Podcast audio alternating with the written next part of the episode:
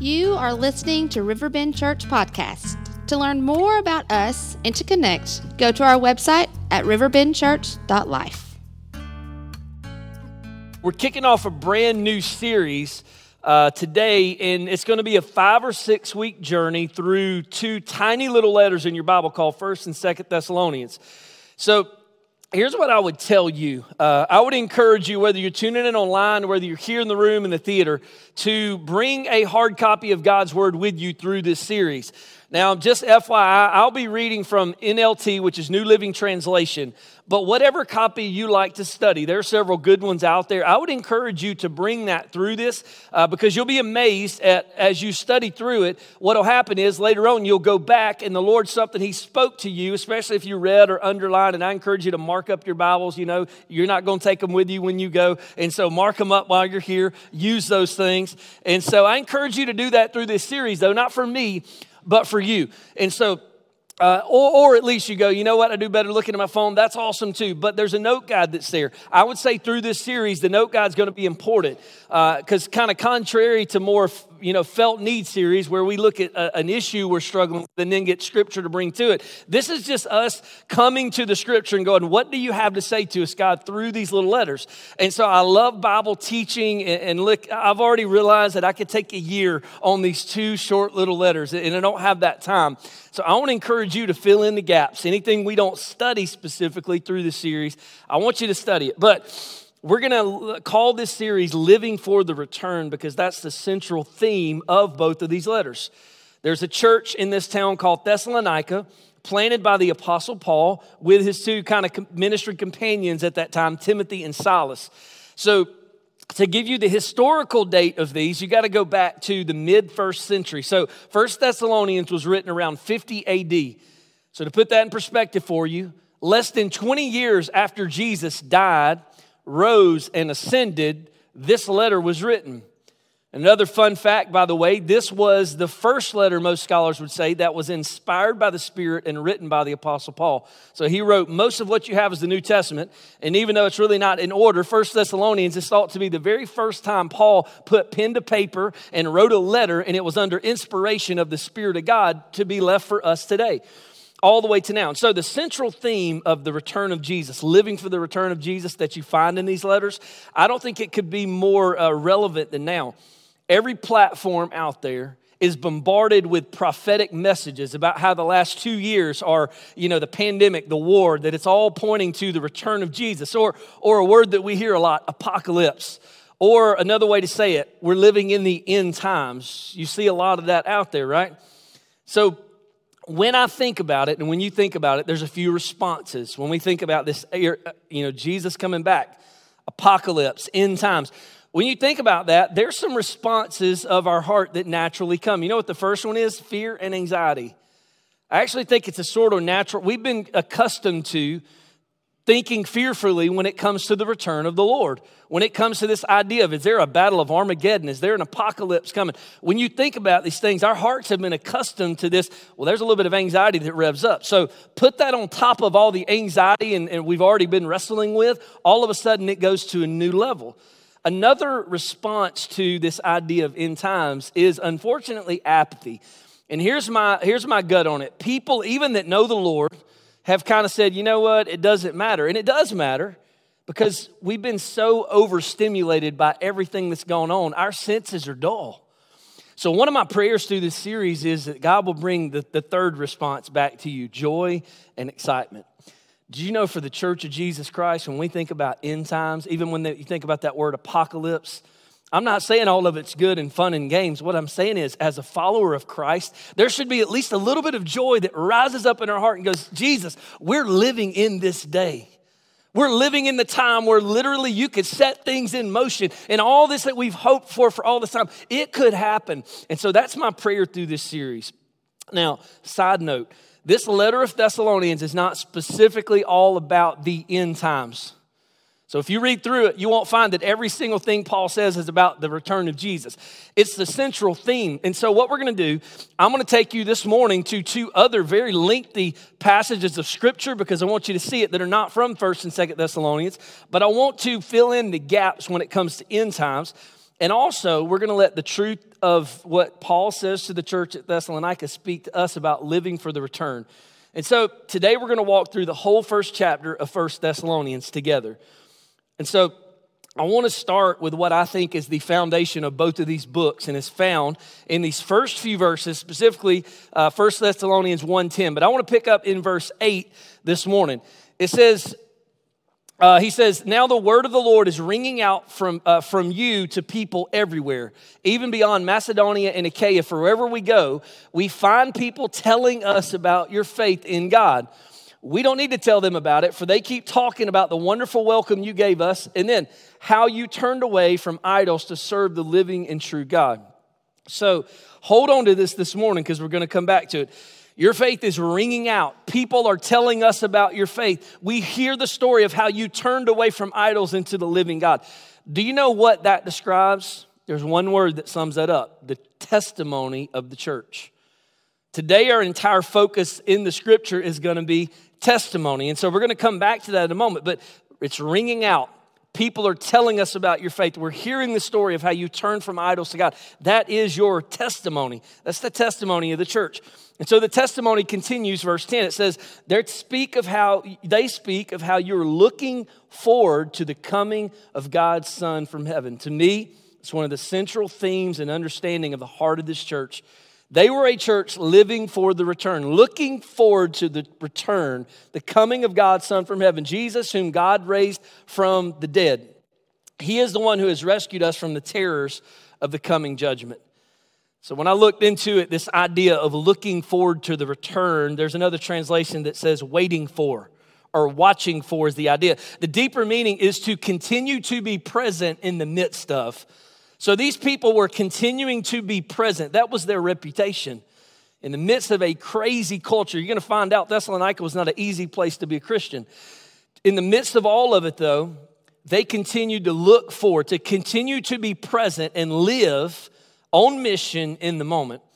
And so living for the return was their testimony. When, when Paul heard about them, he goes, I was there and planted that church, but now that I'm far away, I'm hearing the story of how you're still living, looking for Jesus to show back up like he said he would. And so before we walk through this, I want to lay a foundation for end times and I thought through it. I thought, you know, I don't want to wait till the end or later in the series to give you this. And so I want to, what I want to give you is a blanket that we have to lay over anything end times. When you as a believer here end times, I'm going to give you four foundational truths that when we start talking about it, because you'll get into it in Second Thessalonians especially, as we talk about the man of lawlessness, we call him the Antichrist. And you think about uh, some of the other passages that are here. So I want to give you foundational truths that we have to use before we continue in this, uh, in this first chapter. So here's the first one. Everything the Bible says about end times is meant to stir urgency in how we live right now. And that is something you need to hang your hat on. That's something you got to build a foundation of everything you know about the Bible. Everything the Bible says. The rapture of the church. So, what's the rapture of the church? That's the time where Jesus, at whatever point he decides to do it, calls the church from this world uh, the great tribulation that we hear about, where things get really hard on this earth, the battle of Armageddon, where Jesus is set up against all of his enemies, the millennial reign of Christ, where for a thousand years God reigns over this earth, the judgment seat of Jesus. If you read through the Old Testament in the Bible, there's prophecy after prophecy about things that are still going to happen that haven't happened yet. The man of lawlessness with counterfeit power, all the book of Revelation. Everything is meant to stir urgency in the hearts of believers, not fear. Everything is not meant to have full understanding, it's meant to stir us to our mission. Here's the second foundational truth not everything that happens in our world is a direct fulfillment of end times prophecy. See, everything physical does have a spiritual significance. I do believe that.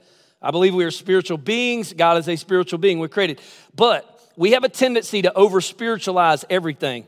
We talk about the government, the vaccine, the pandemic, and everybody wants to find a connection somehow. And here's usually what it's about getting likes or getting political power. That's usually what it's about. Now, am I saying that we can't see through the last two years how the end times could come about, how the whole world could be crippled at once? Yes, we can. For the first time in the history of our known world, we can see how the whole world has been impacted. No one left untouched by a virus. We've also seen how the whole world could be influenced through media at once. Once upon a time, even a few generations ago, that wasn't even a thought. And now you can see this. But here's my warning be very careful taking liberties or making connections that Scripture doesn't make. We actually have to hold our own selves accountable for that. Everything you see, you can't go to the Bible and say there is a direct prophecy. I'm not saying there's not some. I'm just saying we have to be careful. Just because we see signs of the times doesn't mean we understand everything. Now, here's the third truth that we have to lay over this entire thing. In this life, we can't understand everything, but we can't understand enough. I wrestle with this because I'm a guy that wants to, st- I love the Bible. I love Jesus. I know He loves me, and I'm like, God, I get frustrated when I get to things I can't wrap my mind around. You ever been there? I wish I could understand more. God, I really want to get this. And sometimes I'll think I understand something and then wait a couple years and God shows me something else. I'm like, well, Lord, I had that wrong the whole time. Hopefully you've been there before, because if not, you're way more perfect than the rest of us. We get to this point where we're wrestling. But here's the thing we can understand enough to do what? Live with urgency right now, live for the return right now. So I read this uh, in the book of Revelation. Did you know there are some things we are not going to be able to understand because God prevents it? So when you read through that book and there's all these prophetic imageries and symbolisms, and you're going, I, I don't know how to how to line all this up, the judgment of God and the church being wrapped. When is all this? There's actually one piece that God left out. I want to show you this. John, Revelation 10 4, as he was writing down the book of Revelation that we have, it says, When the seven thunders spoke, I was about to write. So literally, he dips his pen and he's about to write. And he hears a voice from heaven saying, Keep secret what the seven thunders said and do not write it down. I don't care how much you understand, God made sure there was a certain amount that you're just going to have to have faith. He didn't give us all of it. Isn't that interesting? He gave us plenty. He gave us enough, but there's certain things we don't know. Now, here's my favorite part. This is the last foundational truth. This is why we have hope. It's this Jesus wins. Even if you don't understand the rest of the story, you can get over there to this one part. Now, actually, I'm going to show you. This is linked, and you probably not, never read this aloud in church before, but I'm about to reframe for some of you the picture of Jesus that you have.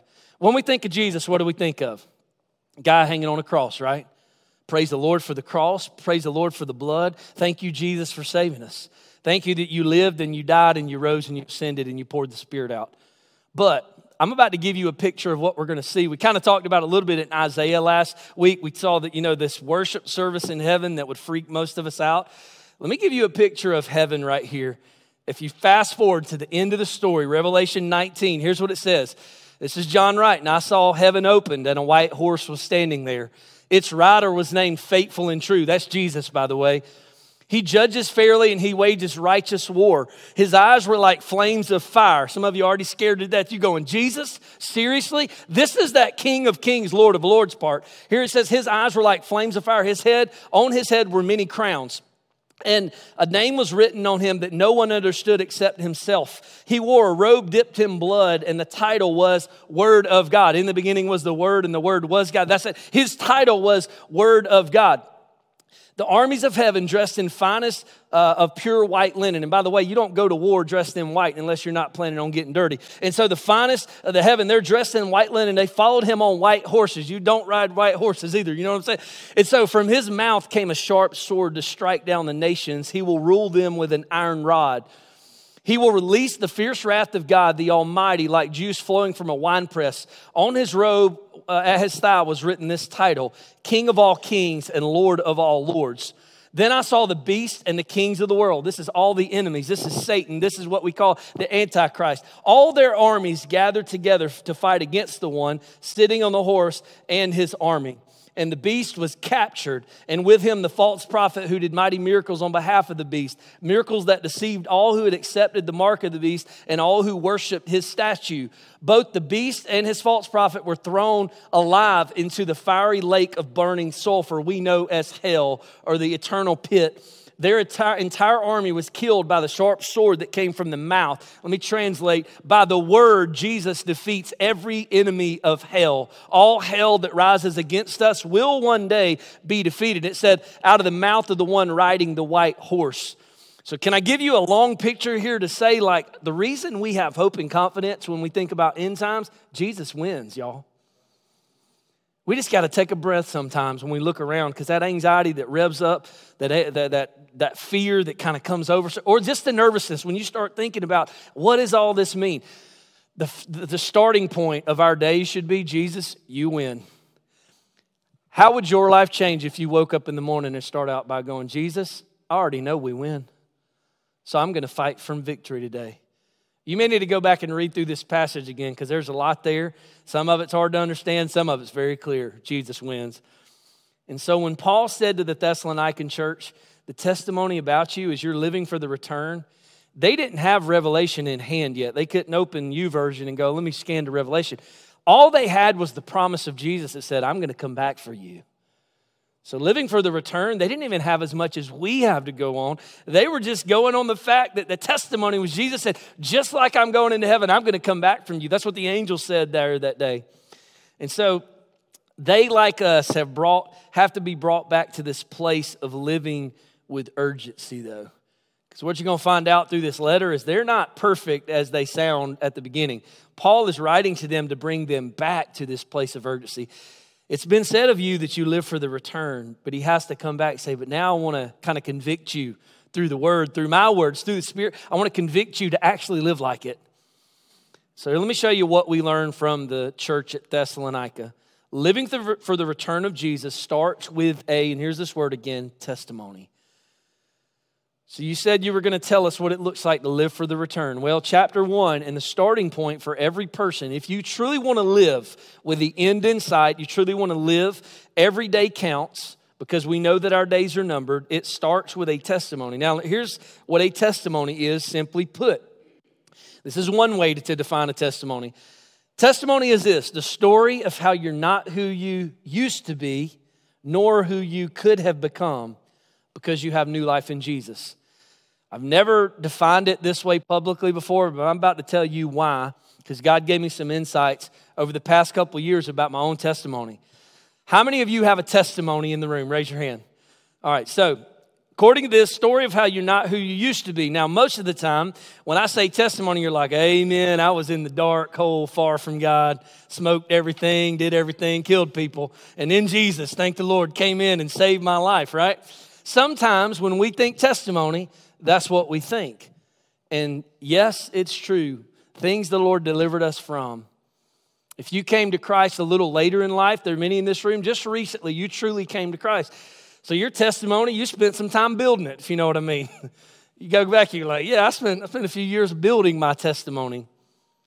But what about those that grew up in church and you never really fell that far from God. I mean, you were a pretty good person. I'm not saying you don't have sin, we all have sin. But when you look at people who have that far from God testimony, you feel lesser than. Let me show you what God, God kind of showed me about a testimony. It's not just the story of who you used to be, it's also the story of who you could have become without Christ. What did God save you from? Here's the thing you know your sinful tendencies, you know who you could have become without the Lord Jesus intervening when He did. See, your testimony includes not only the things that you used to be and now are, the things that you know you could have become without Christ. That's part of your testimony. Here's what I'm saying every testimony is equally as powerful because they all equal. There was a dead person that spiritually was raised to life. Some were just saved from a lot of baggage and regret, while others built a strong testimony to say, Look, here's what I did, and now I'm in Christ. And if you talk to somebody who has one of those testimonies from the past, they wouldn't tell you to go down that road. I mean, sometimes it kind of worries me when people say, Yeah, I don't regret anything I did because now I'm in Jesus. I'm like, Hang on, that's a little bit weird. Because I mean, I get it. Part of it is what got you to Christ. But when you say you have no regrets, it kind of gives people freedom to go, Well, I'm going to go down that road. So, what we should say is, Lord, it's by your grace and mercy you raised me out of where I used to be. But don't we want to pray for our kids that they don't have to go down those roads? God, what if you just saved them young and their testimony was all about what you saved them from ever becoming? Isn't that a powerful thought? And so let's read through this first chapter together and look specifically at the testimony of the church. Here's what it says this letter is from Paul and Silas and Timothy. Again, first time Paul would take his pen and begin to write a letter inspired to a church. He wanted to go there himself, he couldn't go there, so he's writing a letter. Paul, Silas, and Timothy, we're writing to the church in Thessalonica, to you who belong to God the Father and the Lord Jesus Christ May God give you grace and peace. So these three men have established the church. And if you read the book of Acts, it, it puts the timeline together. They left the town of Philippi and then they went to the town of Thessalonica. In Philippi, it's a fa- there's a famous story there. Paul and Silas get beaten and locked up for basically sharing Jesus. And then at midnight, the jail busts open because they're having a worship service. They lead the jailer and his family to Christ. And then that guy, along with Lydia, uh, a lady in who, who's sort of one of the leaders of the early church there in Philippi, they plant the church. But then they kind of get run out of town. And so they go to Thessalonica. And in Thessalonica, what you'll find out is they started the church in the home of a guy named Jason. Very soon, Jewish unbelievers had Jason arrested and started persecuting the church. And eventually, Paul, Silas, and Timothy would be forced to run again out of town after they planted the church, fearing sort of for their lives, running for their lives. And so, Paul thought back to the, his time with the church, and then he speaks of grace and peace kind of first over them. He's sort of speaking like a spiritual dad in their lives and going, I want to speak grace and peace, young church, over you. And so, verse 2, he says this Here's what we're doing, church. We're thanking God for you. We always thank God for you and pray for you constantly. As we pray to our God and Father about you, here's what we're thinking about testimony. We're thinking about your faithful work, your loving deeds, and your enduring hope you have because of our Lord Jesus Christ. And so they lived there. Paul had lived with this church for an extended period of time. It'd be like somebody moving to town for, for a, year and doing life with us and being a bought in part of the church. And then God picked them up and moved them somewhere else. That's sort of what had happened. There was a season that Paul, we don't know exactly how long it was, there was a good season Paul got to spend with the church. And so they knew him personally. And he said, There are attributes of your testimony that are coming back to my mind. These are also attributes of our testimonies today. And so that's what we're going to unpack. Here's what he said Your faithful work, loving deeds, and enduring hope. And so, attributes of your testimony are this faith, love, and hope. Every testimony has these three things faith, love, and hope. And what I mean, it starts with faith. See, it's not blind faith when we believe in Christ. We have so much evidence, sometimes we just don't want to admit it. It's hard to admit how much actual evidence, historically, scientifically, there is for the Lord Jesus Christ. There's a ton.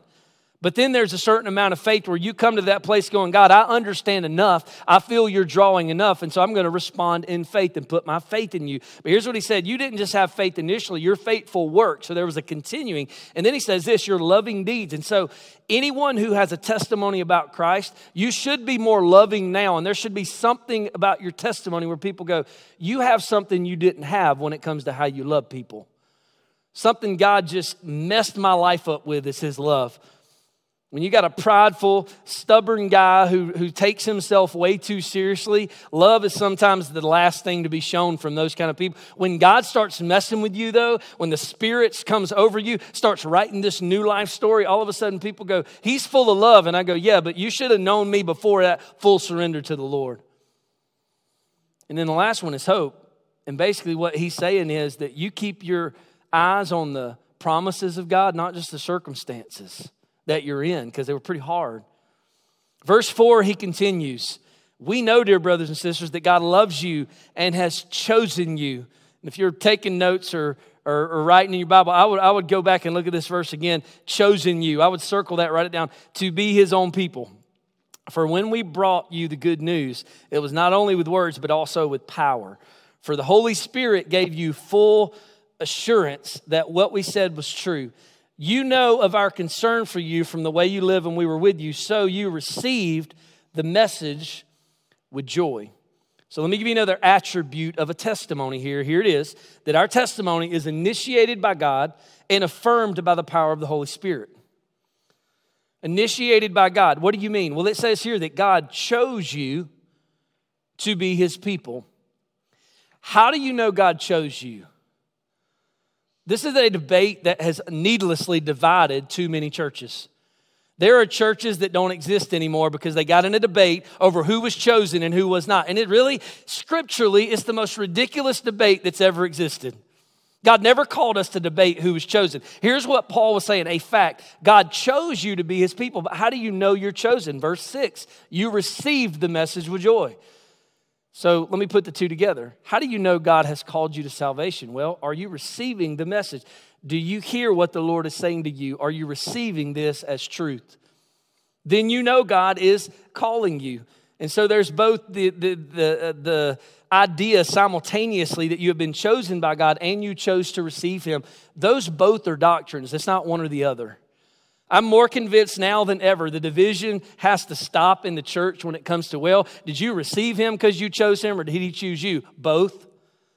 The doctrine of both is true. Now, here's the thing it just takes faith because we can't quite reconcile the sovereignty of God and the free will of man. There's no way to completely reconcile them in our minds. But we can just have faith. God, you know everything, and you also love us enough to let us choose, right? There's an amount of belief. So, Paul's here saying God chose you, and you also received it. I love that. I love the, the both and doctrine that's wrapped up in this.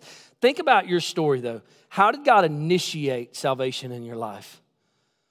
Sometimes it's coming back to church after a while and the Lord just stings your heart. It's pretty awesome here, but when we see people get baptized, sometimes that initiates somebody else's faith. Sometimes another person in your life, sometimes you could just be reading the word and, and the Lord initiates salvation or initiates a next step. And so salvation is initiated by the Spirit of God. No one can come to God unless the Father draws, unless the Spirit, what we know, it draws him. But it's also affirmed. Do you know what it says? The Spirit assures you of the truth. Now, let me explain. This doesn't mean that you'll never doubt your salvation, because I think the enemy can throw darts of doubt at us at any time. But what you have to come back to, it says there ever been an affirming spirit in your heart to affirm in you that, you know what, you truly have been born again. I don't think we have to say, you know what, I've never ever doubted my faith. I've never doubted God. I've never what I do think we have to go back to is God, has you ever have you ever affirmed me? Sometimes that affirmation of the Spirit is as you're reading the Bible and used to, it felt like you were reading somebody else's mail, and then all of a sudden it came to life for you. That's an affirmation of the Spirit. You've never really served the Lord before, and you start serving, and you realize God's giving you something to do for His kingdom. That's an affirmation. You have a spiritual gift you didn't have before, and you come to that realization. That's, a, that's an affirmation of the Spirit in your life. Again, it doesn't mean that all doubts are cast aside ever. We're human, we still have a sin flesh nature. But on the Spirit side of us, that Spirit living in us, there is affirmation. You can even sense the power of the Spirit and see it in your life. That's an affirmation of God's Spirit. Do you know we come together? And before you come to Christ, sometimes it's just like, oh, yeah, they do music at the beginning of the worship service. But then when you come to Christ, all of a sudden there's this sense of the presence of God as we worship together, right? That's an affirmation of the Spirit. You need affirmation that God is among us. You feel the presence of the Lord sometimes. So here's what verse 6 says So you received this message. You chose to say, God, I hear you, and here's my life. You received it as the truth. And here's what he said how you received it. You received this message with joy from the Holy Spirit in spite of the severe suffering it brought you. In this way, you imitated both us and the Lord. As a result, you have become an example for all the believers in Greece throughout both Macedonia and Achaia. Can I give you another attribute of our testimony? It's this that there is joy in spite of suffering. See, the testimony includes the hardships. Your testimony includes hardships as a believer, the valley moments. Even though I walk through the valley of the shadow of death, I'll fear no evil. That means that we are at some point going to walk through the valley. Your testimony includes valley. Now, this is something that has, has, you know, old saying, I think my pastor probably used to say when I was young there is no testimony without a test. And those that have been tested greatly usually have great testimonies, and they, they pull us in. But let me, t- let me tell you what pulls me in. When I see a, a child of God walk through a deep valley, of loss, of heartache, and yet they have this joy emanating from within them. Aren't we drawn to those people? I am. It challenges my very, if every fiber in me is challenged by that, because I'm going, I know the truth, I know Jesus wins, but in this moment, how are you walking through that with joy? I mean, it's not that you're not mad at God. It's not that you're not hurt with God sometimes. It's not what you, that times you even doubt God because you prayed and He didn't answer. But yet, in the depth of who you are, You have this joy emanating from your life as you walk through a valley. I'm drawn to that.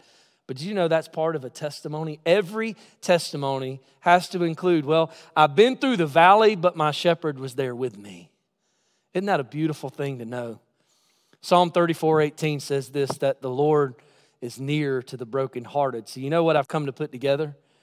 It's in the valley where you get to know the shepherd the best. You know why people emanate joy? You know why people, you can almost feel the life change flowing out off them onto you sometimes. It's because in those deep valleys, that's where the anointing of the Spirit comes. How do you get the anointing? By being close to your shepherd, spending time with your shepherd. And so when you pray about it, God, give me anointing in my life. You know what? Sometimes you're praying, God, will you let me walk through the valley? Some of you going, that prayer's out now. Never praying for anointing again. But here's the thing He's near to the brokenhearted, so He's right there in the pain. Over the last couple years, we have watched some brothers and some sisters walk through some valleys, church. People we love, they walk through some valleys, and yet they've walked through it with joy. How do we keep joy in the middle of the valley? How do we have joy in spite of suffering? Well, we have to keep our mindset on hope. I want to get back to where we started this morning because we're going to wrap up with the same thing we started with. Verse 8, he says, Now the word of the Lord, it's ringing out everywhere. There's that testimony. Even beyond Macedonia and Achaia, wherever we go, we find people telling us about your faith in God. We don't need to tell them about it. They keep talking about the wonderful welcome you gave us, how you turned away from idols to serve the living and true God. Let me give you another attribute here that we see. It's ringing out everywhere the fact that you turned from idols and you turned to God. That is a reputation of repentance. So, let me, let me explain the difference. A testimony, yes, it will include an initial repentant moment where I came to this place where I didn't just stop doing some bad things, all right? Repentance is not that I turned away from some bad things, okay? That's half repentance. Repentance is I turned away from idols, bad things, sin, and I turned to the living God. That's full repentance. See, if you're if you're, you know, mad person, 180 degrees is repentance. A lot of us stop at 90. All right, you're like, I, I want to turn away and I want to do some good things instead of bad things. That's 90 degrees, and that is not repentance. 180 is repentance when I turn away. But see, your testimony must include not just how you stopped being a bad person, but how you turned away from death and you turned away from darkness and you turned to the living Savior, Jesus Christ. Being a better person uh, uh, is not uh, enough. Being good isn't enough. Surrender to Christ and turning to Him, that's the only way. So here's what we'll find in the coming weeks they had a reputation of ongoing repentance. Not just a, hey, when I was 12, I realized I need Jesus, but like, you know, right now, as the Lord's revealing things to me, I'm willing to turn away and turn back. Listen, that is the church. I'm speaking to those in Christ this morning. Every time He reveals something, would it be that our reputation is God, we are repentant, and that's our reputation? We're not perfect, we're repentant. I would much rather be called a repentant child of God than a perfect child of God. Perfect means nobody will ever approach you. Repentant means, hey, they're messed up and God's working on them so I can talk to them, and that's me. That's who I am. I, I need people in my life like that because that's what I am. So we're going to find this out, though. This reputation that they had, they were not living up to it completely. Paul said, hey, here's what people are saying about you, but now let me write a letter to you and help you live up to it. Sometimes when God does something great in our life, we can run on that reputation for a long time. You know what? But behind the scenes, we have to ask ourselves the question but am I really that person? Am I living up to my reputation? Reputations are not just good or not just bad. Some reputations can be good, and in the middle of that, you got to be sure you continue in that. And so verse 8, we find this that other people are telling us about your faith. Your story is ringing out. Here's another attribute of a testimony other people want to tell your story too. I think the most exciting things that we've ever been able to experience here usually surrounded someone else coming to Jesus. Think about it. Throughout the history of this church in the late 90s, there was a revival. When I say revival, like hundreds of people came to know Jesus. Some of you are here this morning you came to know Jesus, there were mission, uh, mission endeavors that were started out of that revival. There were people that sold everything they had and moved to a different country after that revival. You're going, hey, this is not in the first century. This is just in the 90s. For some of you youngins, that seems like the first century, but it's not. It's there, believe me. It's a little closer than you think. But here's the thing when you think back through your life, what's the most exciting thing that you've seen God do? It usually has to do with changing somebody's life, doesn't it? Testimonies other people want to tell. I don't get tired. I try to be careful not to boast because I don't ever want to be the guy that's like, oh, it's always good. I love telling people's life change stories, though. Maybe it's just because God uses that to fire my heart up. I remind myself in the depressed moments and then the down moments. God, I remember when the baptism up here was flowing over into the floor. This crazy pastor said, I don't want to use that old broken thing because it's actually broken up. I don't want to use that. I want to put a horse trough in here. And everybody's going, Are you kidding me right now? So we do it. And then on the first Sunday, everything goes wrong. And like the water's leaking all out in the floor. And I'm going, I'm fired. I made it seven months. It was a good seven months. I'm done now. And, and all of a sudden, people start coming forward spontaneously on my first Easter Sunday here to be baptized, and that flow really hadn't stopped. Every single year, every month, sometimes even every week, there are people come to Christ and we're, we're still spilling water in the floor. Listen, we'll replace it when we need to. I'm okay with that. But here's the thing testimonies of what God has done. Other people want to tell the story too. That's a marker of a testimony. Do you know the only way they know how to tell your story, though, is if they've either lived life with you or they've heard your story?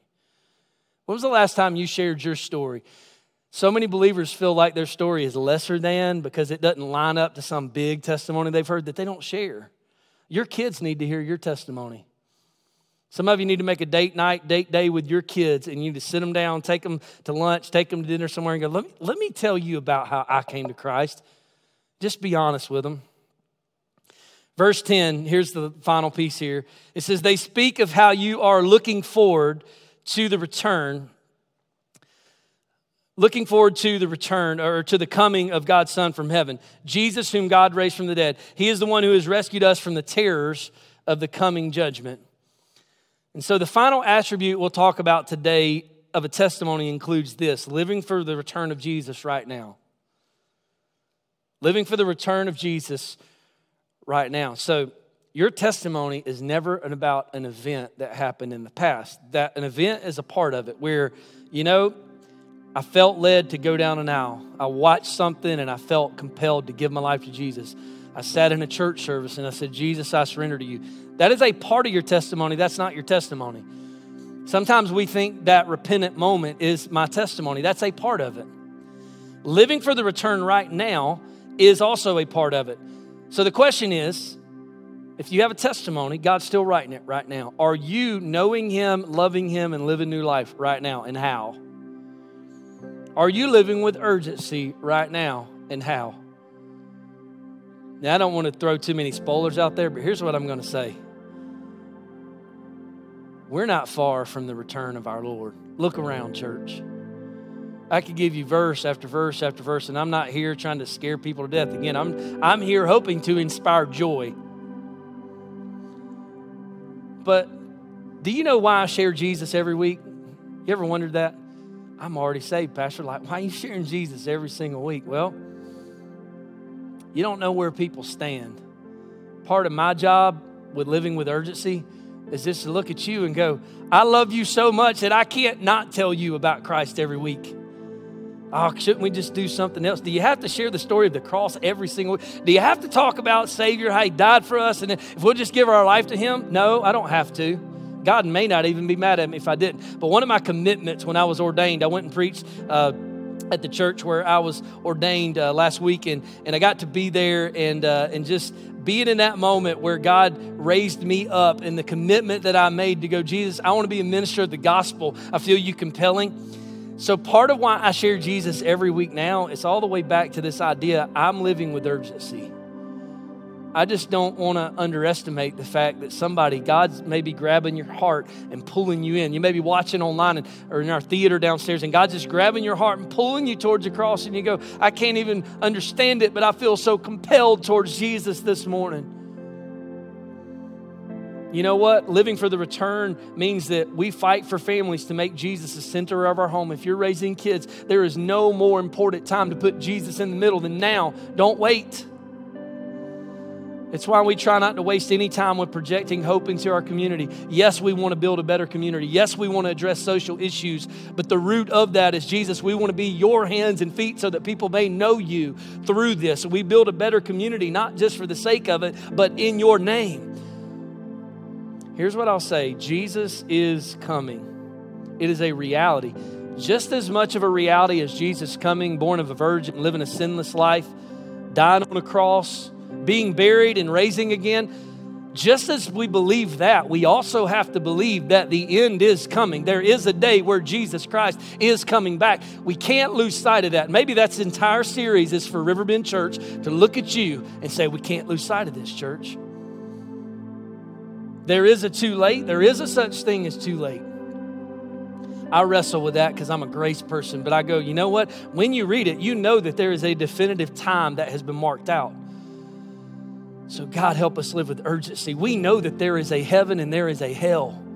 And while hell was not prepared for people, it was prepared for those who would never surrender to the Lord Jesus Christ. The devil and all of his demons and anyone who would not surrender to him will be separated one day from him. There's a day set for judgment where those of us with a clear testimony, we won't have to fear because we'll be welcomed by the blood of Jesus and the word of our testimonies into heaven we can look forward to it with joy and excitement. But I want to land here this morning. A truth we have to wrestle with is this you can't be ready for the return unless you have a testimony. It starts with a testimony. I don't care how much prophecy you understand, I don't care how many hours of YouTube prophecy you watch this week. We'll address that later. That's a whole other issue. I don't care how much Bible you've read. You go, seriously? Yeah. Here's what I'm saying if you don't have a personal testimony yourself, about here's who I'm not who I used to be because of Jesus Christ, and here's who He saved me from becoming. Here's what's going into my life right now. You're not ready. But if you have a testimony, you don't have to fear anything ahead. What am I going to have to go through? What's it going to be like? Well, I can't explain all of it to you. I can explain some of it to you. But here's what I can tell you you don't have to fear if you have a testimony.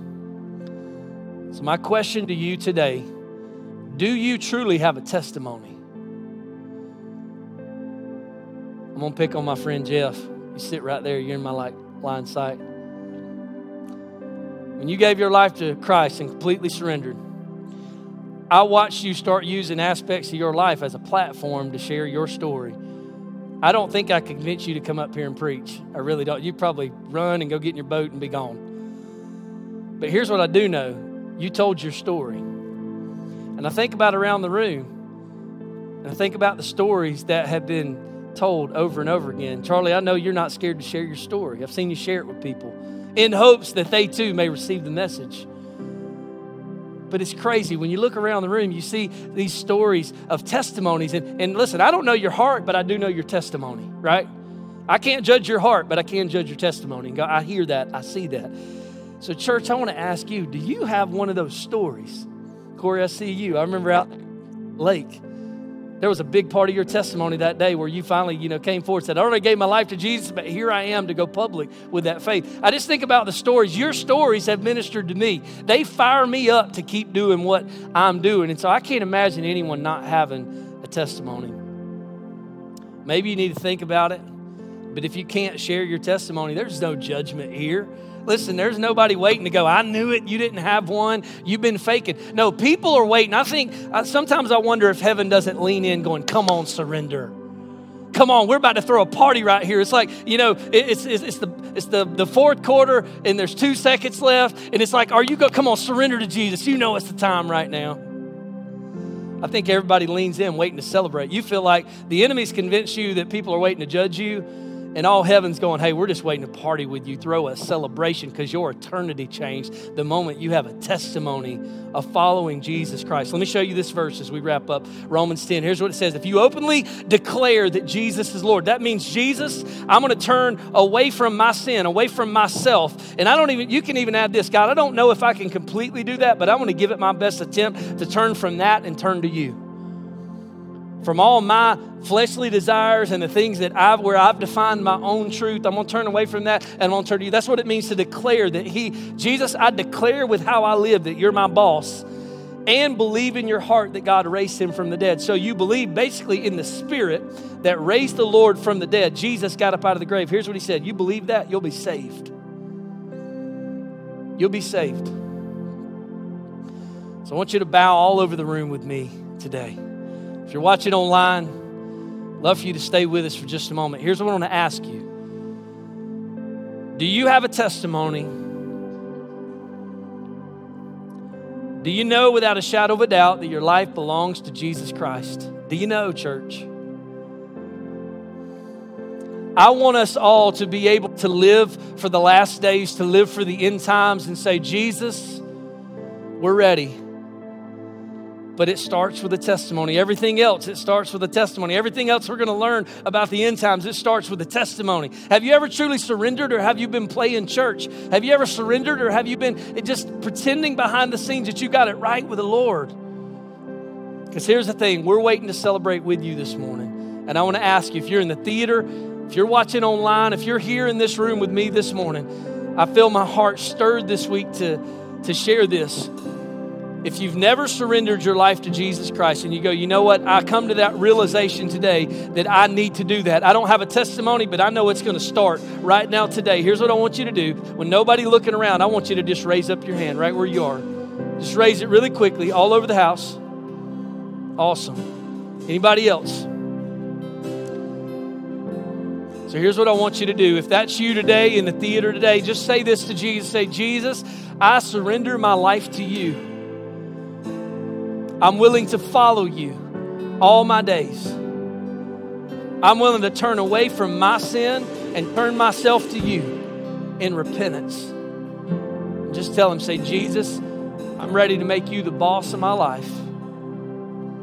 And just say, Thank you, Jesus, for saving me. Amen. Thank you for listening to the Riverbend Church podcast. If you want more information, please visit our website, riverbendchurch.life.